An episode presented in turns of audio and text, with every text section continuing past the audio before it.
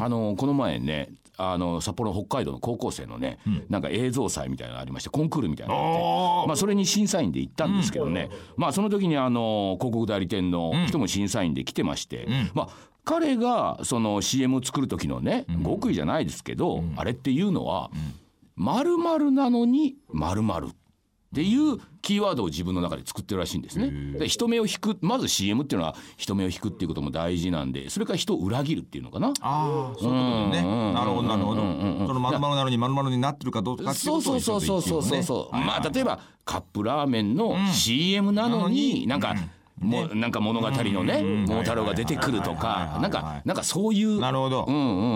んだからそういう意味でもなんか童話なのにおじさんの声っていうのあがーなるほちどょっと意外とやっぱり人の耳を引いてしまうってちょいっうととこ裏ろ切るううんんあるんじゃないのかなるほどなんていうことをなんてねいう年のせいでしたね思いつつ年のせいうんねちょっとねあのお時間ないですけどちょっとねこのメールもう一つ言っておきましょう前回の放送でね自分に自信がないって思ってる方のメールが紹介されましたねあーなるほどあーそれちょっとお悩み相談みたいにやりましたそうだねはいでこれ私ではなくて小4の息子のことなんですが何でもかんでも自分にはできないから始まりますと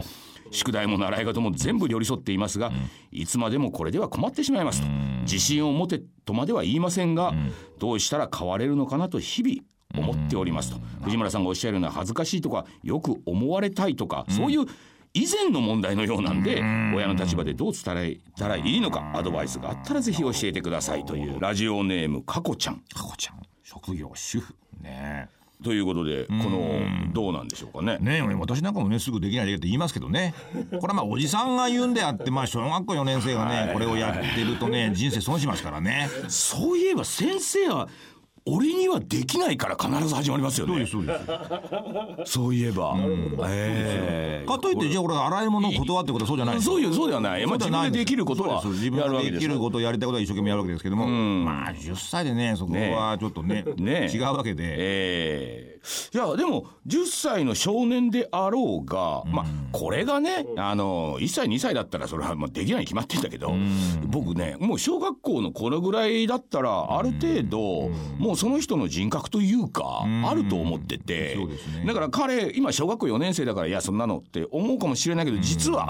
中学校になっても高校になっても大人になっても、こそうなんですよねそうなんですよの子の態度って意外と変わらないような気もするんですそうなよんでねす。よそうなんですよおっしゃとる通いりうことおっはしゃる通りでじゃあ今のうちから直した方がいいのかもっとね自信を持ちなさいとまでは言いませんがはいと言いますけど、はいもっと自分からやるように仕向けた方がいいのかってこれも皆さん思うんでしょうけどこれも違うわけだと思うんですこれね、もう一体どういうことに対してそのこの子がねできないって言ってるかってことなんですよ。だから要はまあ不安があるということを考えるとですよ。やったことがない。そういう時にですね、まあ林間学校に行きたくない、はいはい水泳がしたくない、ね、いろんなことあるとする。お母さん一緒に行けばいいってこと。安心させればなれるんじゃないかと思っていろんなことにお母さん今いろいろと習い習い事も寄り添ってやってるんですって、寄り添ってやってる。うん、多分全部寄り添ってっていうことはまあついていったりなんかしてんでしょうね、うんだからそのついていってね脇でねやれやれっていうんじゃなくうんじゃてなくて楽しいものだっていうのを一緒になってやってくれると一緒になってねうんだってみんな楽しいこと嫌いじゃないでしょ。そうですそうですそうですそっちの方に持っていくことに成功すれば。そうだね楽しくないことは別に無理してやらせる必要もないしそいつに向いてないことっていうのも本能的に分かってるだろうからできないできないっていうねね大人だったらさもうそのちっちゃい子がよ、やればいいのに、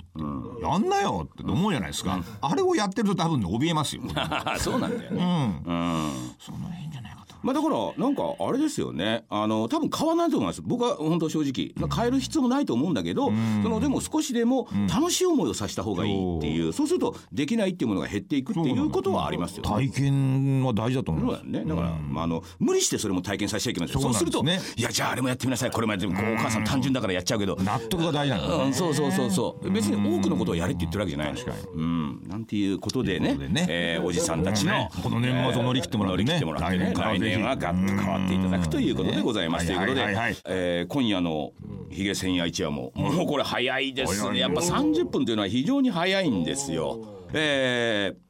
で毎回ですねゲップこしたの今うんゲップ したこのね、あのメール北川方からのプレゼント、はいはいはいプレゼンそんなもんやトって当らっしゃる選者発表ということなるほでどなるほどラジオネーム藤村さんは薪ストーブ派ですか宮城県30代男性の方、藤村さんの声に癒されるとともに藤村さんの考えになるほどなと知見を深めさせていただいております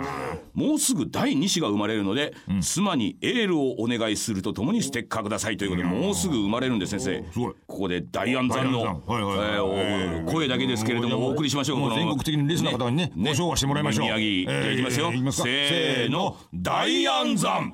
はい、えーこれでも大丈夫でございます、これでも5割は5割ねいい5割は5割は大丈夫はいはいえー続いて入院中のベッドの上で藤村さんの声を聞いて元気をもらっていますこれからもご活躍を楽しみにしています独眼竜正宗さん京都府40代男性会社員会社員で入院中入院してるんですねねうん俺のステッカーもらってくださいはいはいはいはいえーそして久々に聞こえた声懐かしかったですおよどみなく話す話術も変わらず面白くてずっと聞き漏らしていたことが悔やまれますということで50代主婦の方、ねえー長久明さん新潟県えーそれから戻りもうちょっと上げましょうかおい不定期なので放送途中から今回は聞くことができましたと、小銭ぐらいの額でファンディングしてもいいのでしょうかいいでしょスうテッカーくださいうん、えー20代男性徳島県リックカペラさんアルバイトフリーターもうだよしょうがないフリーターもうでも少額でもいいんですよねいいですいいんですいいんですもう一丁いきましょうもう一丁藤井さん今日あー初めて聞きましたはい月一30分じゃ足りないないななもっと話聞きたいですクラウドファンディングで可能ですかじゃじゃじゃじゃじゃあしますよとステッカー欲しい欲しいですよとお金出すからステッカーちょうだいということで40代主婦の方やかなおさん兵庫県やえーこちらの方にえープレゼントをしたいと思っておりますねはいはいはいよどみなくいきますよもう時間ないですから先生どんどんいきますよええもう行ってくださいでえー今回もねこちらのおステッカー5名様、えープレゼントおいたしますのでどしどしご応募くださいということでございまして、先生、はいあの今年も1年終わりということでございまして、また来年もねいい年でしたえねー来年もいい年にしましょういい ね年にしましょうはいねはいえーということで、えーお相手は、えー藤村忠久と、嬉野正道でございましたえーそれでは、はいおやすみなさおいやすみなさいそして皆様良いお年を